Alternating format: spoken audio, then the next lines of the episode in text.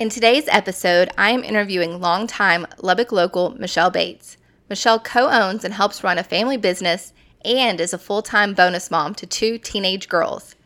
Last year, Michelle's life changed overnight when she woke up and didn't have the use of her lower body.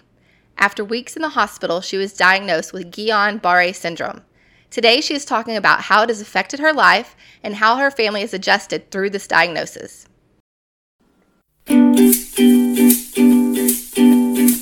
Welcome to Moms in the Hub Podcast, the one and only podcast for Lubbock moms. I share mom fails, discuss trending mom topics, and highlight amazing parents in the eight oh six. So grab a drink and join me as we navigate motherhood in the Hub City. Make sure to leave a review and don't forget to subscribe so you never miss an episode. Hello, I'm your host, Danae Hooks. I'm an author, speaker, Lubbock Moms contributor, and chaos coordinator to three amazing kids.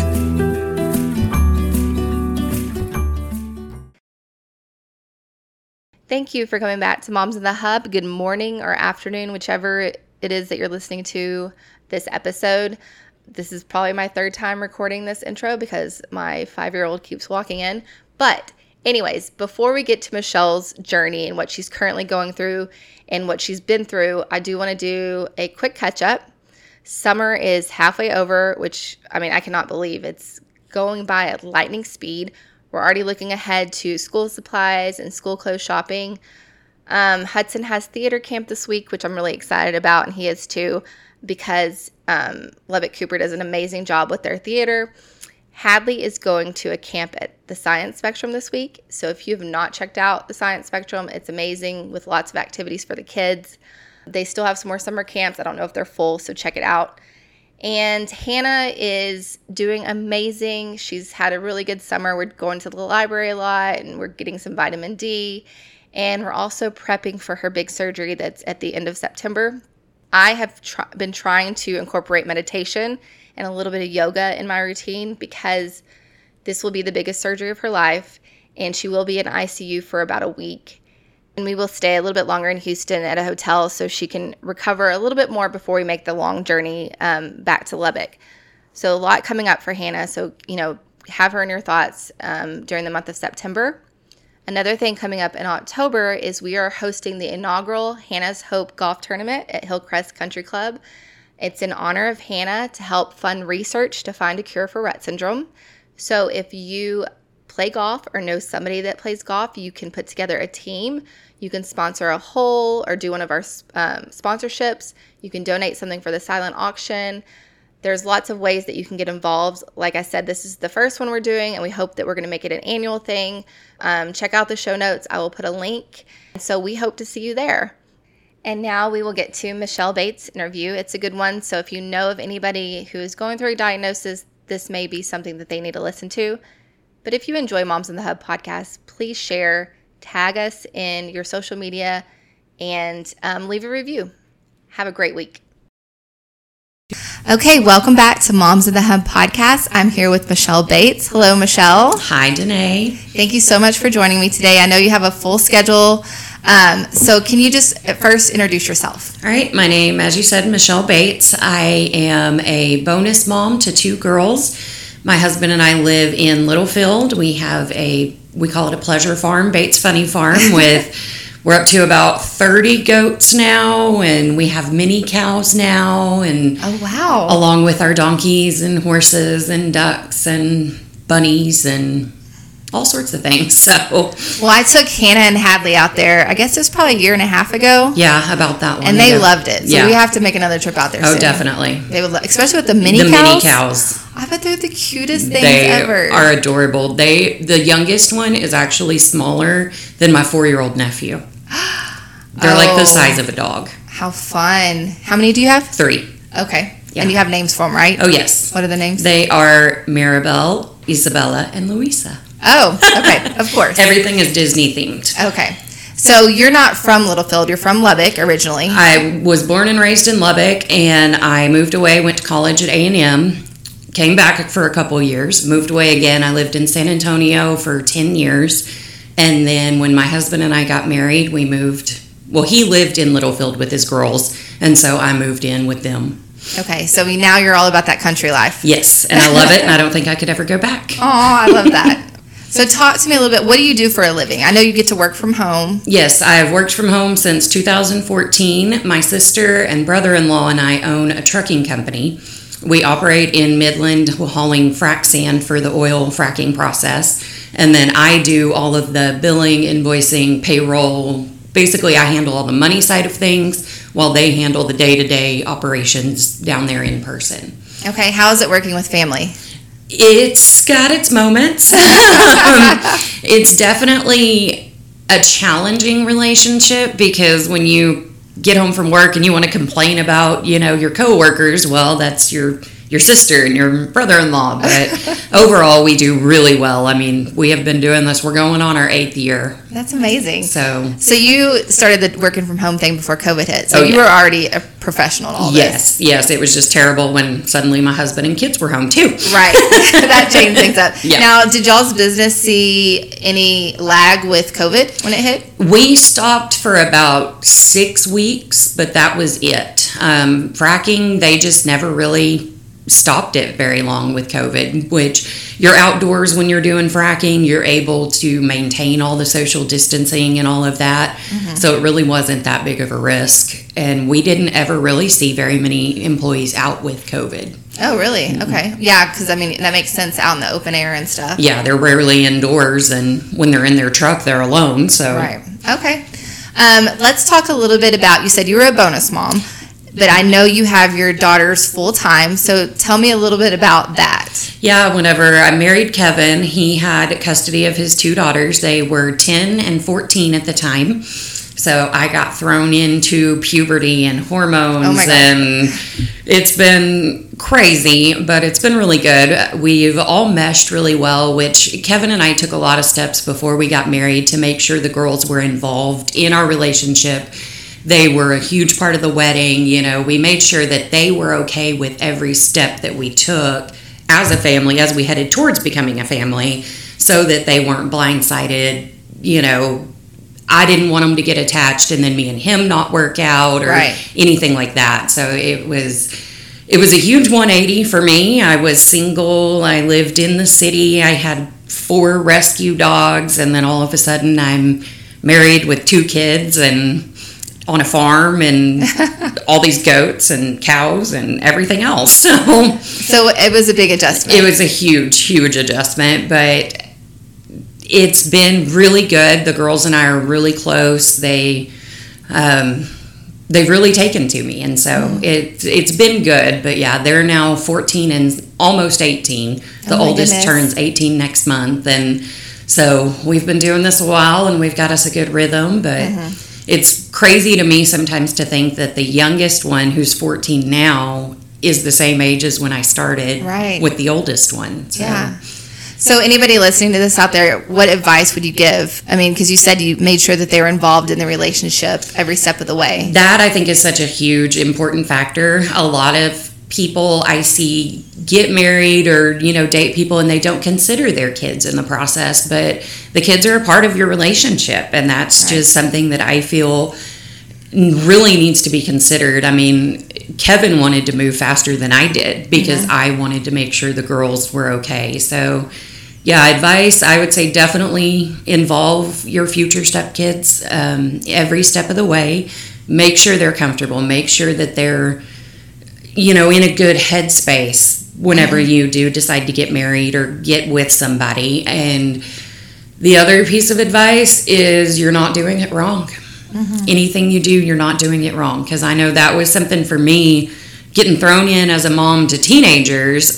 I didn't know what I was doing, but then I get to talking to my mom friends and they're like, none of us know yeah. what we're doing. You're so right. It's not, you feel like you're doing it all wrong because you've never done it before, right. but it's really, there's not a wrong way to do it. And to, I mean, when, when I say do it, be a step parent. There's right. just, there's not a wrong way to go. Well, there are wrong ways to go about it, but if you're doing it with goodness in your heart and with the right intentions, then you're doing just fine. And yeah. hang on to that thought. You're you're going to be okay. You're going to make it.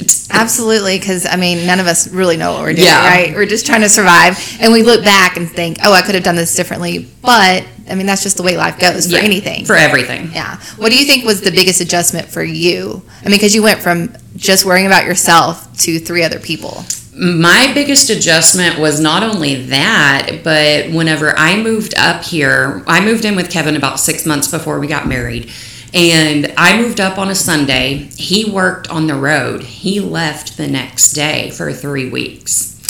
So I was thrown in the deep end without a life jacket and said sink or swim. And so it was a huge adjustment of becoming a parent. How to discipline them when they needed discipline, because I don't know, and I right. didn't raise them from babies. So in the very beginning, I did never get onto them. I never, you know, told them no. And as I've grown as a step parent, as a mom, I've definitely started saying no. I'm not afraid to discipline anymore, and they respect that. They have been really good. I know there's a lot of step parent relationships where the step parent isn't comfortable disciplining the kids. Mm-hmm. But like for us, when we have them full time and I'm the one home with them the majority of the time, I yeah, had to right. get to a place where I was comfortable with that. And we all work really well right now. Kevin's on the road right now. He's been gone for a week and a half at this mm-hmm. point. And we work as a seamless little team now. So I love that. Yeah, because I I can imagine when you're a step parent in the beginning, you just want them to like you, right? Yes. So that makes it even harder to and say because no. Every Disney movie in the world has the evil stepmother. I mean, come on, you know? Disney. So that's an amazing bonus. It is. That's what they need. They need, they've covered a lot of different aspects of life in Disney movies, and they need to have a good stepmom because right. they're always mean and they're always evil. And so, yeah, you desperately just want them to like you, but at some point, you have to become the parent and not the friend. Right, exactly. Yeah, we have to remember that. And I yes. have to remember that parenting a newly teenager. Hudson turned thirteen on Sunday. Yes. And so it's like, oh my gosh, like it hits you really hard. Teenagers are a whole different ball game from anything else. Yeah, because they think they're adults, but yes. they're not. Yes. And they're still learning, but you know, they know everything. They get to the point they know everything in the world and you don't. And yeah, teenagers are... they're tough, but they're worth it. Right, right. Well, one of the reasons, well, the main reason I had you come today is because we want to talk about um, what's gone on the past couple of years with you. You were recently diagnosed, well, I say recently, when was it? November, December. Okay, yeah, I knew it was right around the holidays mm-hmm. with Guillain-Barré syndrome. Yes. So I want you to talk a little bit about kind of leading up to that, what happened, and the process of figuring out what was going on with your body and, and okay. now. So I'll start with a little background on what Guillain-Barré syndrome is, because most people have never heard of it. Um, most people pronounce it Guillain-Barré. Mm-hmm. It's an autoimmune condition where your immune system attacks your nerves and it kills your nerve endings off. It is caused by, well, let me rephrase that. They don't know what causes it, but it usually, always, not usually, follows either a viral infection, a bacterial infection, a vaccine, a surgery. I actually know somebody who has food poisoning and they got it following food poisoning. Oh, wow. So it always follows some sort of an immune response by your body. They don't know why your immune system turns on your nerves like they do, but that is the background of it. There's about six thousand diagnosed cases in the U S per year. So it's very rare. It's hard to diagnose because most doctors learned about it in a textbook twenty years ago, but have never seen a case of it. So it is hard to diagnose. But for me, it started after I'd gotten a vaccine. I had an immediate, immediate allergic reaction to the vaccine. Mm-hmm. And then after that, I started having what felt like my feet were asleep all the time. You know, the pins and needles yeah. when your yeah. legs go to sleep.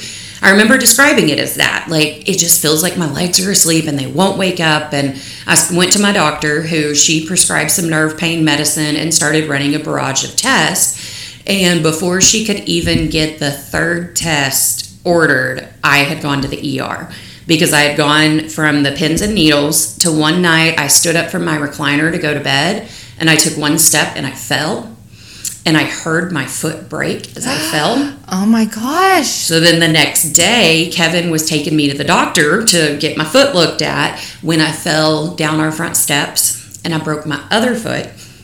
Oh my goodness, Michelle.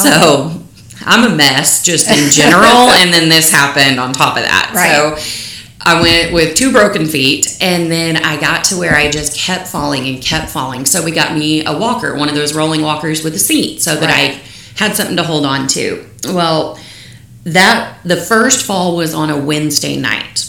That Sunday, Kevin was working. They were stripping cotton, and the winds had picked up, and so he came home early because they couldn't strip in the wind. And when he came home, he ran in the house just to check on me, see what I was doing, if I was okay and needed anything. And he found me sitting in the bathroom floor. I'd gotten out of bed to go to the bathroom. And when I got up, I fell and I couldn't get back up. I could not get my legs under me to work. They just wouldn't do it. So he picked me up. He put me back in bed. And I was like, look, it's Sunday night, but tomorrow morning we're going to the E R. Mm-hmm. I don't know what else to do. Right. And so we called the ambulance the next morning. They brought me over from Littlefield. They brought me to U M C. I had that was my hospital of choice. Mm-hmm. And I was immediately the E R wait time at that point was like over twenty-four hours. I was brought in within four hours. Oh my goodness. Because I was in such bad shape, and they brought me in. I was severely dehydrated, so they started with that, thinking, oh, you know, right. Dehydration. She'll be fine. They ran blood work. I had dangerously low potassium levels. So they thought, okay, this is all a symptom of low potassium. So they right. pumped me full of potassium. That didn't work. So then they finally moved me from the E R to a room because they were like, okay, this is obviously something bigger than we think it is. And when the neurology team came in, they kept leaning towards multiple sclerosis. Mm-hmm. That just... where everybody kept going, actually. The E M Ts right. and the ambulance kept asking me if anybody in my family had M S, and we have no family history of it. I mean, I called around just to make sure, and no family history. And so they kept running tests. We did multiple CAT scans. We did a brain M R I, a full spinal column M R I to make sure I had no tumors, none of that. They looked at every organ in that M R I. Everything was normal. There was nothing that said, hey, I'm the problem.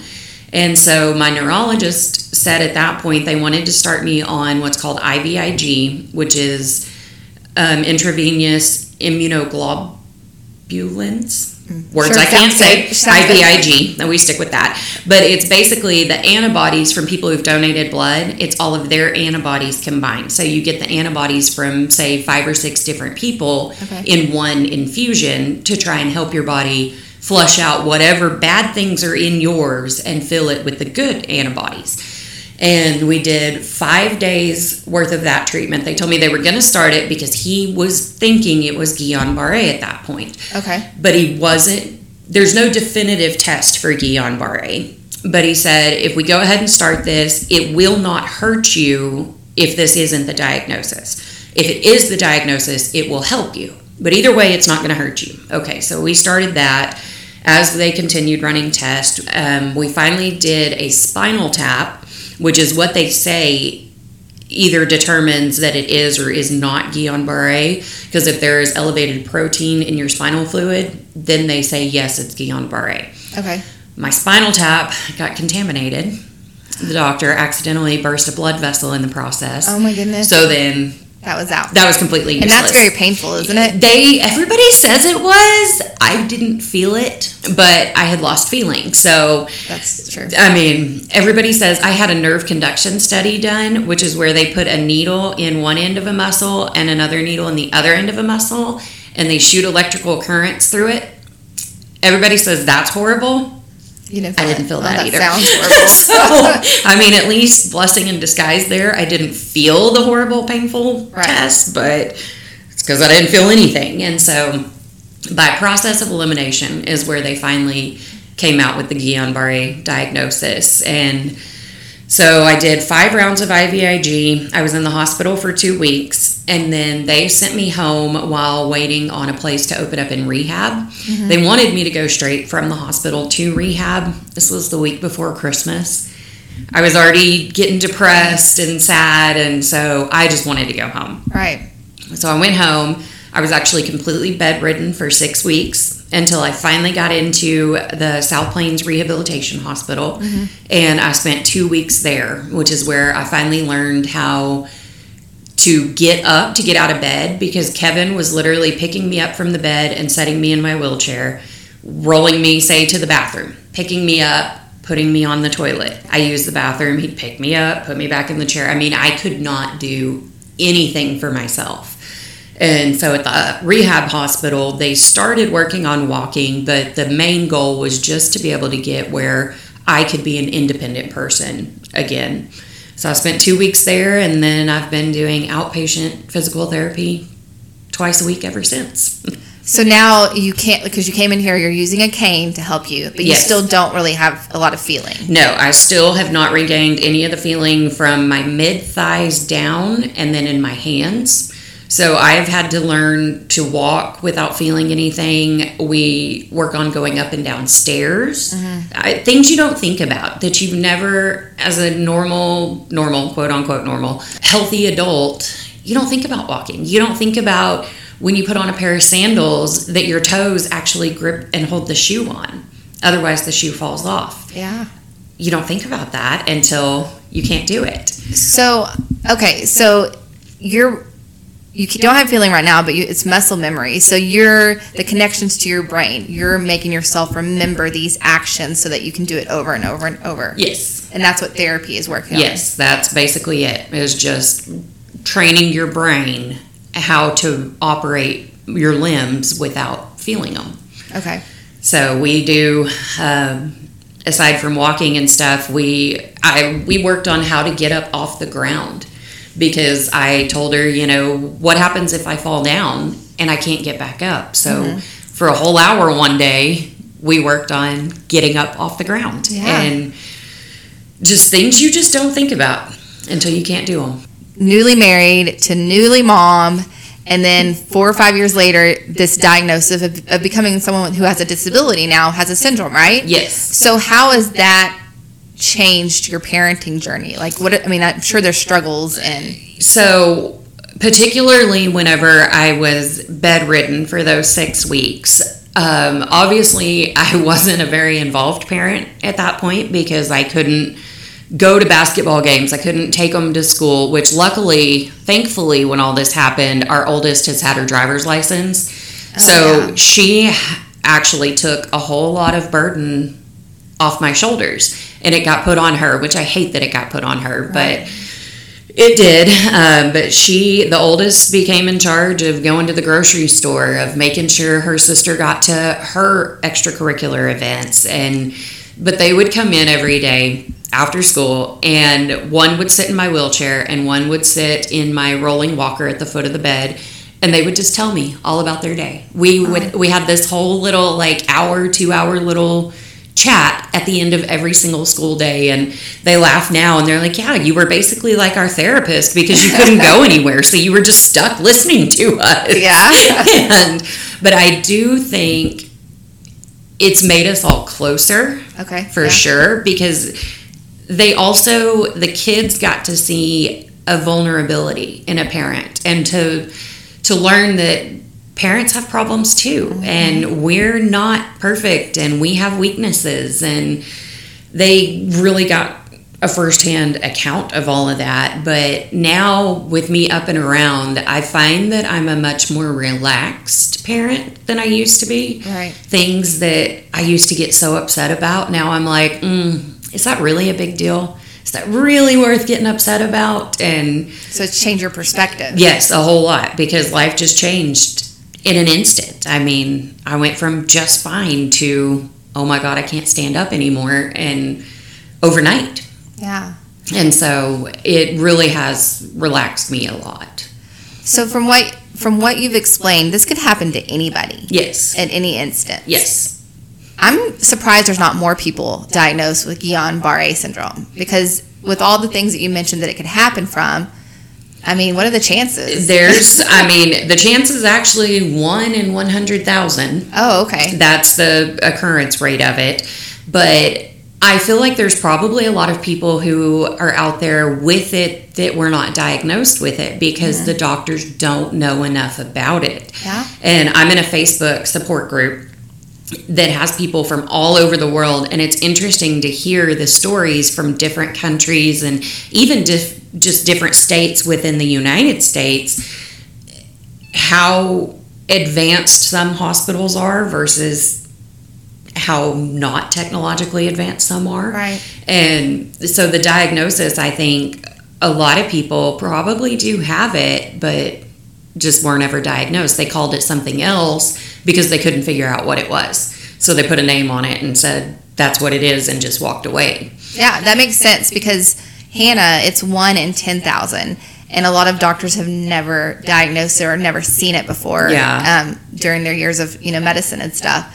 And so there are kids that go undiagnosed for years because they don't know. They've never seen it before. Yeah. Because she was, they actually thought she had something else. And when the test came back that she didn't, they were like, okay, good.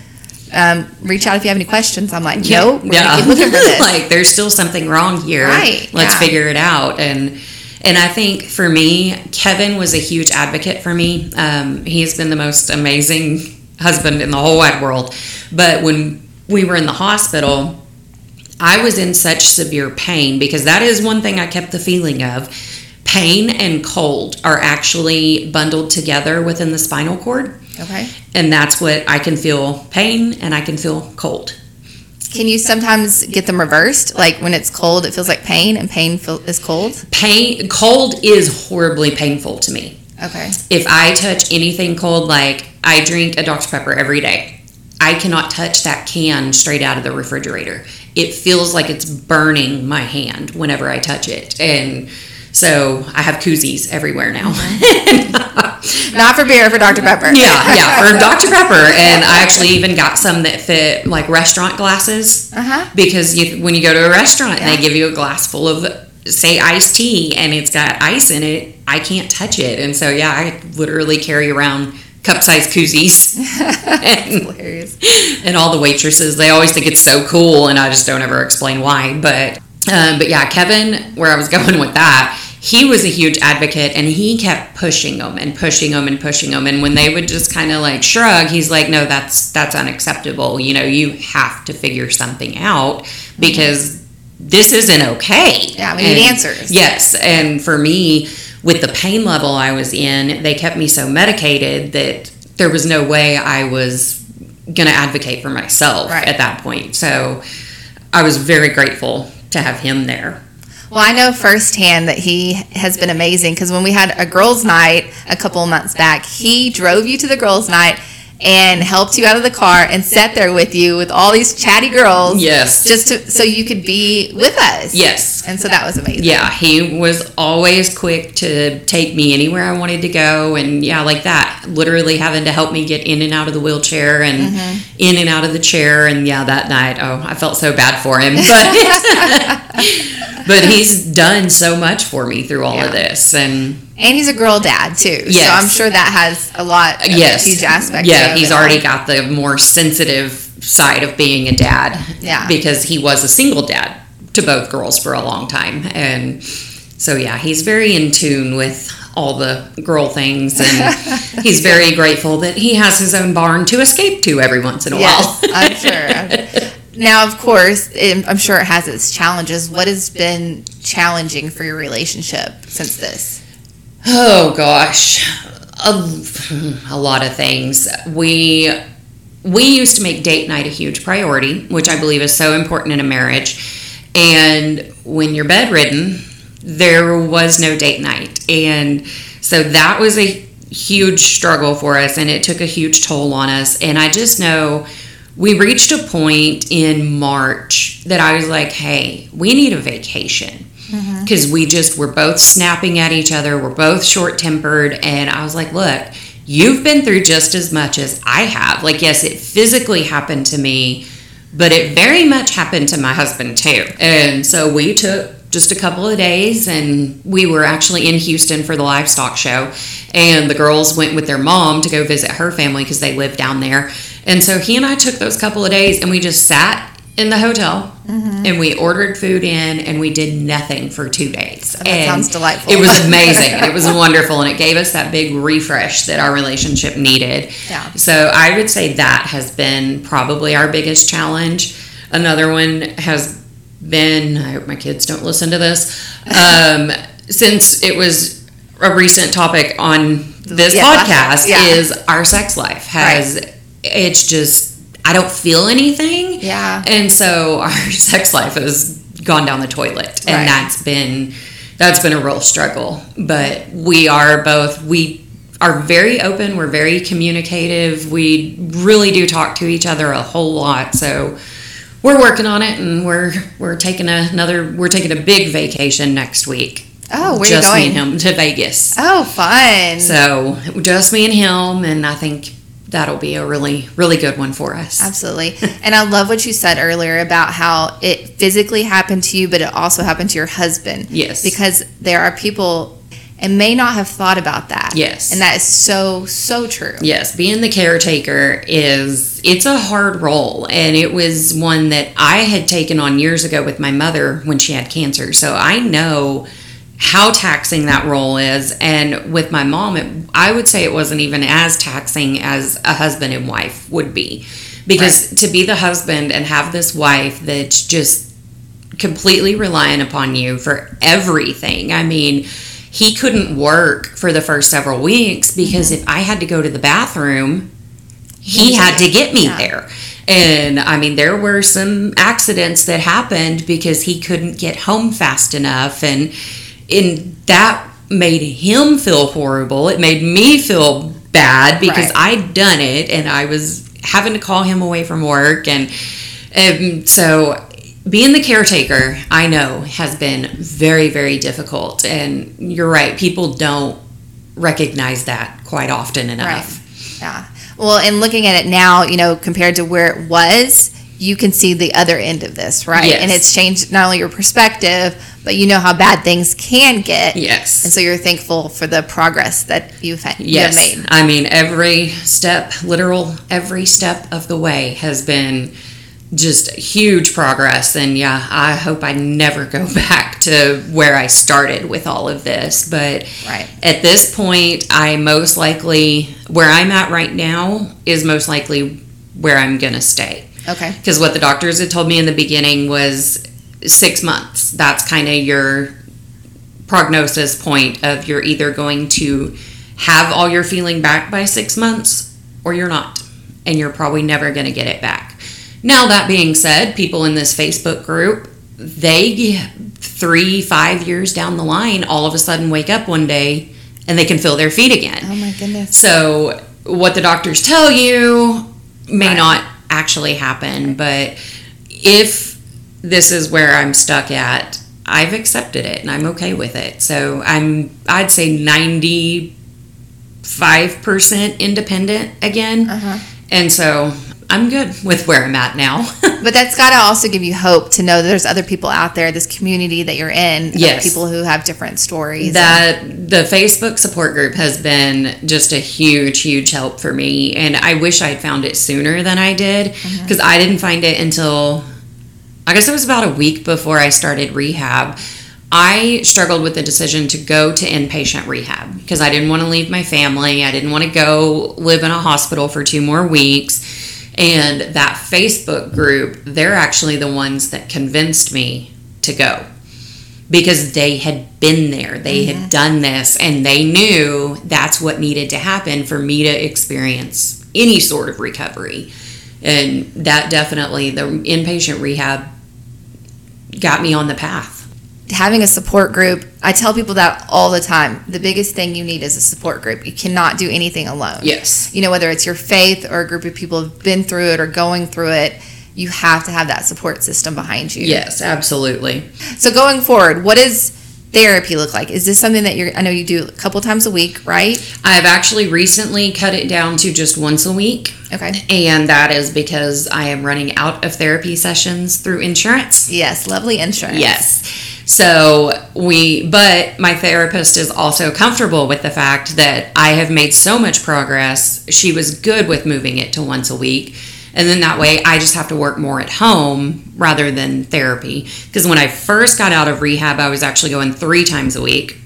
Then we went to twice a week. And now, I guess about two weeks ago is when we switched to just once a week. Yeah, because you've probably picked up enough where you do, you are mm-hmm. able to do it at home. Yes. From what they've taught you. Yeah. And I have a workout system at home that I use, and I sit there and practice. Like in therapy, we practice going up and down steps. Well, our house is elevated. Right. So I go out on our back porch because it's shaded and it's cooler than the front porch. And I go up and down the steps and just sit there and do that several times a day and different things. She's given me a lot of things at home to work on.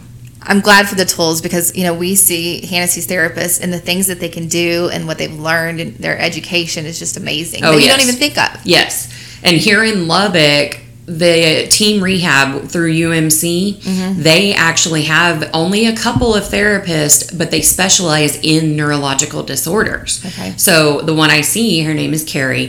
She specialized in neurological disorders. So all of her patients either have spinal cord injuries, something of the same nature as mine, that their nerves have been damaged in some way or another. And so, yeah, the things that she's been able to help me do, I don't think I could have achieved if it wasn't for right. her, for sure. Well, I want to talk a little bit about your girls, because if there's somebody listening to this that's going through, you know, maybe a cancer diagnosis or some type of diagnosis, they've been in a car accident where life literally, just like you, has turned upside down with a matter, you know, in one day. Mm-hmm. What do you think your daughters have gotten out of this that, you know, will carry them forward? So I can speak to that as both the daughter of a mother who battled cancer for nine years and then also as the mother now in my position. I think they definitely grew up a whole lot over the course of the last eight months. Mm-hmm. They gained a lot of maturity. They have gained more life skills. They've had to learn how to plan meals and go mm-hmm. grocery shopping, make a list. I mean, because, yeah, I used to send them to the store, hey, I forgot I need some potatoes. Go get me a bag of potatoes. Right. But now they've had to go, okay, what are we going to eat this week?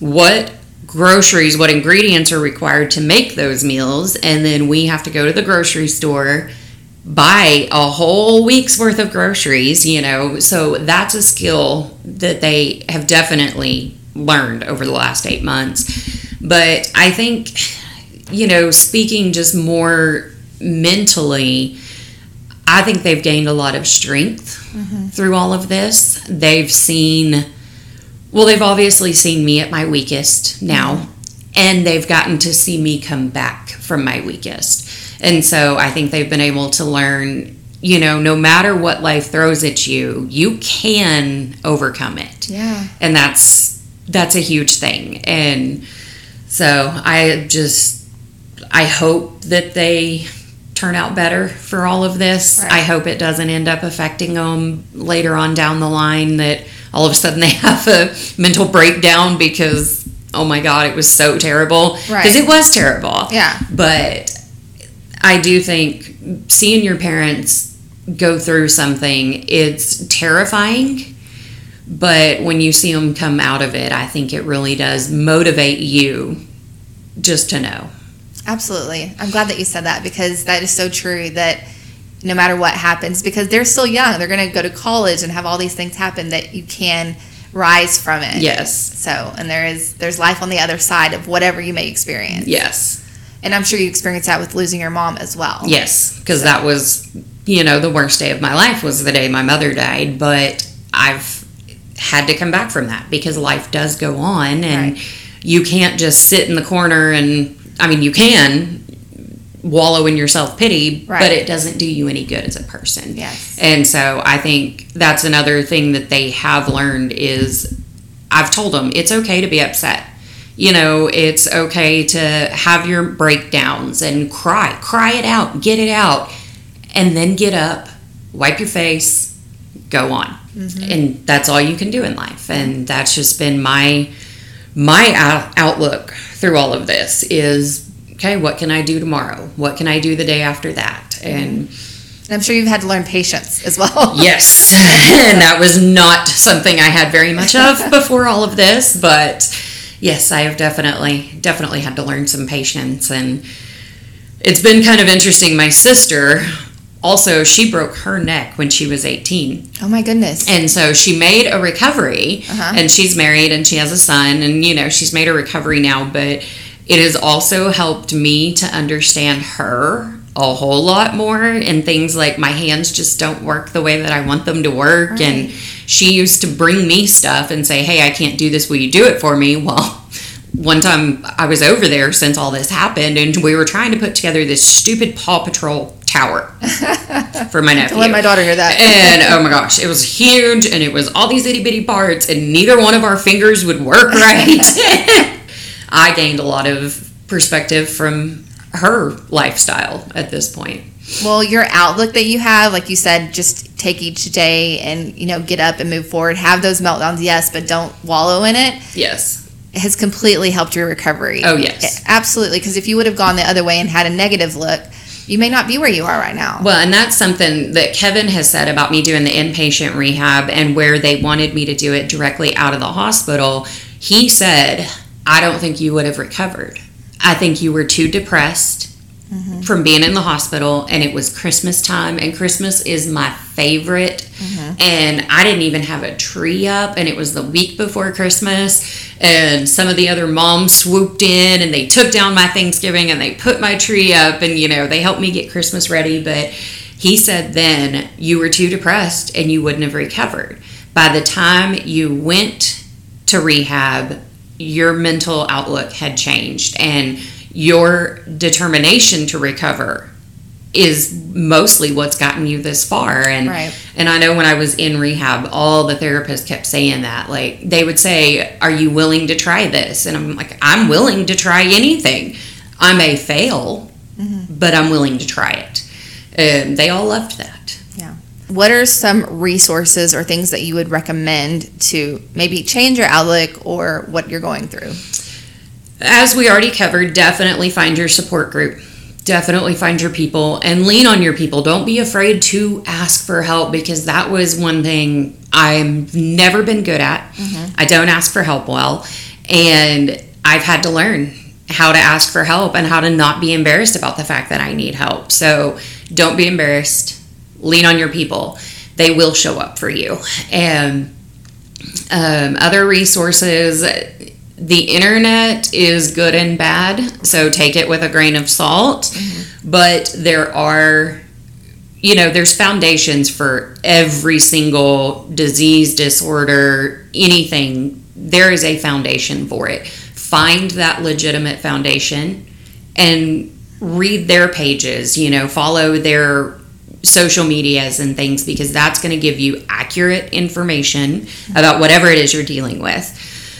I guess I would say don't be afraid to think outside the box either, because I know one thing with my hands not working, I've had to relearn how to write. Oh, yeah. I bought dry erase toddler alphabet books, and I sit there, or I did, I'm doing a lot better with it now, but I would sit there every day and I would trace letters. And so, you know, think outside the box. Think of different ways to do things that you may be hindered in doing. Mm-hmm. Yeah. Oh, I, I wouldn't even think of that. Yeah, but you're trying to, like you said, the muscle memory, mm-hmm. trying to relearn, because you already know it. Your brain has made these paths, yeah. but it's a matter of getting it back. Right. The right. paths have been disconnected, and so you've got to reconnect them somehow, and and some things are harder than others, mm-hmm. and that's okay, too. Don't be afraid to fall. Yeah. I mean... Are you able to do your job still? Yes. I started work. I did not work all of December and January. Um, after I got out of rehab, I started back. I'm only doing part-time. I started out slow, you know, and working my way back in, but I have been able to, and actually recently, I was actually able to move back out to my office, mm-hmm. because we had moved my computer into the living room so that I could get to it on my wheelchair. Right. But here recently, about two, three weeks ago, we actually, I got to move back out of the house, which is just in the backyard, but still, it's my own little space. Right. And I was so excited to get back out there. And so, yeah, now that I've moved back out there, I'm doing more and more mm-hmm. at work, but it's been, it's been trying because my job is a lot of typing. Oh, yeah. And I bet so. I've had to learn how to type all over again. Mm-hmm. Well, is there anything else that you discuss before we end this conversation? Just don't give up. I mean, whatever you're fighting, whatever your battle, don't let it defeat you. That's the biggest thing. And always find a way to come out on top. And it may be little bitty baby steps. And it may be, I mean, I remember we'd gone out to eat one day. And for a long time, I wouldn't leave the house because I was embarrassed by the wheelchair. I was embarrassed by just life in general. And I finally got the confidence, and we go out to eat. And this woman asked me how I'm doing. I said, you know, I'm doing really well. Thank you for asking. And she said, you're still in a wheelchair. It doesn't look that good to me. Oh, gosh, people. And it took every ounce of self-control and maturity and, you know, saying mantras in my head to calm myself down. But I looked her straight in the eye and said, you don't know where I started. And that's something. I'm so glad you did that. Yes, that's something that I would love for people to just keep in mind. You, you, if you're the one suffering from something, you know where you started. Your close family and friends know where you started. The rest of the world doesn't. So don't let them get you down because they don't know your journey. They don't know your battle. And don't let the outside influences get to your heart. Absolutely. And strangers need to sometimes keep their mouth shut. Yes. It's not possible. Definitely. What is a saying? Mama said, if you don't have anything nice to say, don't say anything at all. Yes. Well, one time we were in a restaurant and I could overhear people talking about Hannah. And mm-hmm. I mean, I wanted more than anything to react in a very negative way. Yes. With my anger. But I went over and suggested that they educate themselves and yeah. make, make a donation towards research. Right. So, I mean, yeah. So if you're listening to this and you see somebody going through, you don't know what they've been through. You don't know what they're going through, what the past, present, future looks like. So maybe offer a helping hand or educate yourself. Ask yes, them about definitely. It. That's one big thing. My therapist and I talk about that a lot is I wish people would just ask me. Because I do hear them whispering and I do hear them talking. And yes. You know what? If you have questions, come ask me. I'm an open book. And we went out to the lake a couple weeks ago with a bunch of my brother-in-law's family. And they kept going to my sister and like, hey, is that your sister? And what's wrong with her and all of this? And uh-huh. my sister just kept saying, go talk to her. She'll tell you all about it. Yeah. And they finally did. And I ended up like in the middle of this giant circle with like thirty people around me. Because they were finally just asking me. Yeah. And, and those thirty people now know what Guillain-Barré syndrome yes. is, and they didn't before. They'd never heard of it before. So and maybe they'll know somebody in the future that gets it and be like, hey, I remember bulb. That. Yeah. yeah. And I know one thing, like my oldest one day, we were driving down the road, and she sees somebody in a wheelchair going down the sidewalk, and she said, you know, I really feel for those people now. I understand how hard their life is, and now when I see somebody in a wheelchair, if they look like they're struggling, I go up and ask them if I can help them. Uh-huh. And that's the other thing. If you see somebody, don't just ask them about their condition. Ask if you can help. Ask right. if you can hold that door open for them or pick that thing up off the ground that they seem to be having trouble getting. And don't just stare and whisper. Exactly. That doesn't help anybody. I know. And teach that to your kids as well. Because yes. that's the, the number one thing is, you know, ask questions, learn. Yes. Educate yourself, um, be willing to look at things differently because that's how we grow and that's how we become better humans, right? Yes, definitely. Well, thank you so much, Michelle. I really appreciate you taking the time yes. to, to Thanks do this. Thanks for having me. See you next time. Thank you so much for listening to Moms in the Hub podcast. If you enjoyed the show, please share it on Instagram and don't forget to tag us. Have a wonderful week.